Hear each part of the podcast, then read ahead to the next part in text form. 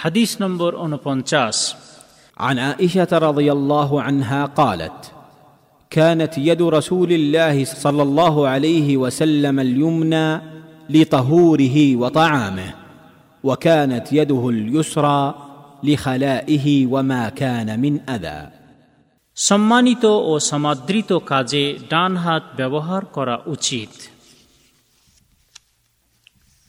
নবী করিম সাল্লাহ আলিহি ওসাল্লামের প্রিয়তমা আয়েশা হদিয়াল্লাহ আনহা থেকে বর্ণিত। তিনি বলেন যে আল্লাহর রসুল সাল্লাহ আলিহি ওসাল্লামের ডান হাত ছিল পবিত্রতা অর্জনের জন্য এবং পানাহারের জন্য। পক্ষান্তরে বাম হাত ছিল শৌচকার্য সম্পাদনের জন্য এবং অসম্মানজনক কাজের জন্য। সোনান আবু দাউদ, হাদিস নম্বর তেত্রিশ। শাহেহ বুখারি, হাদিস নম্বর একশো আটষট্টি শাহেহ মুসলিম, হাদিস নম্বর ছেষট্টি, হাইফেন বন্ধনীর মধ্যে দুইশো আটষট্টি। জামে তিরমিজি, হাদিস নম্বর এক হাজার আটশো অষ্টআশি এবং সোনান ইবনু মাজাহ, হাদিস নম্বর তিন হাজার দুইশো অষ্টআশি। তবে হাদিসের শব্দগুলি সোনান আবু দাউদ থেকে নেওয়া হয়েছে। আল্লামা নাসরুদ্দিন আল আলবানী এই হাদিসটিকে শাহেহ বলেছেন। এই হাদিস বর্ণনাকারী সাহাবির পরিচয় পূর্বে পাঁচ নম্বর হাদিসে উল্লেখ করা হয়েছে। এই হাদিস হতে শিক্ষণীয় বিষয়।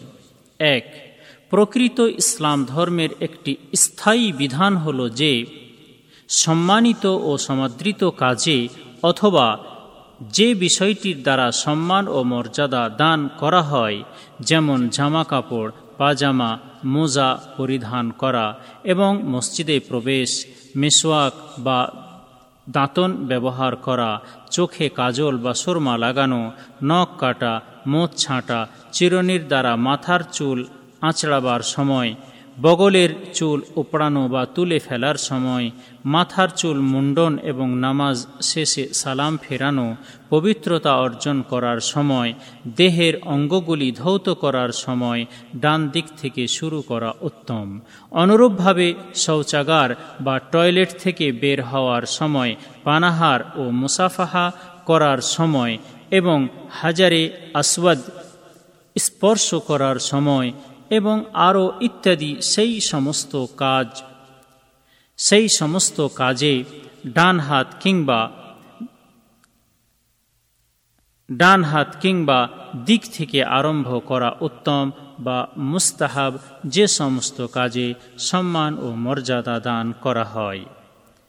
দুই তবে যে সমস্ত কাজে সম্মান ও মর্যাদা দান করা হয় না, যেমন শৌচাগার বা টয়লেটে প্রবেশ করা, মসজিদ থেকে বের হওয়া, নাক পরিষ্কার করা, মল ত্যাগের পর মলদার ইত্যাদি পরিষ্কার করা, জামা কাপড়, পাজামা, মোজা ইত্যাদি খোলার কাজগুলি বাম দিক থেকে সম্পাদন করা উত্তম বা মুস্তাহাব।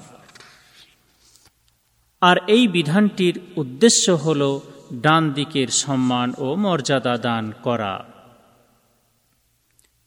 তিন, প্রত্যেক মুসলিম ব্যক্তির একটি অপরিহার্য বিষয় হল এই যে, তারা যেন প্রকৃত ইসলাম ধর্মের কার্য সম্পাদনের ক্ষেত্রে আল্লাহ রসুল সাল্লাহ আলহি ওয়াসাল্লামের সঠিক পন্থায় অনুসরণ করে।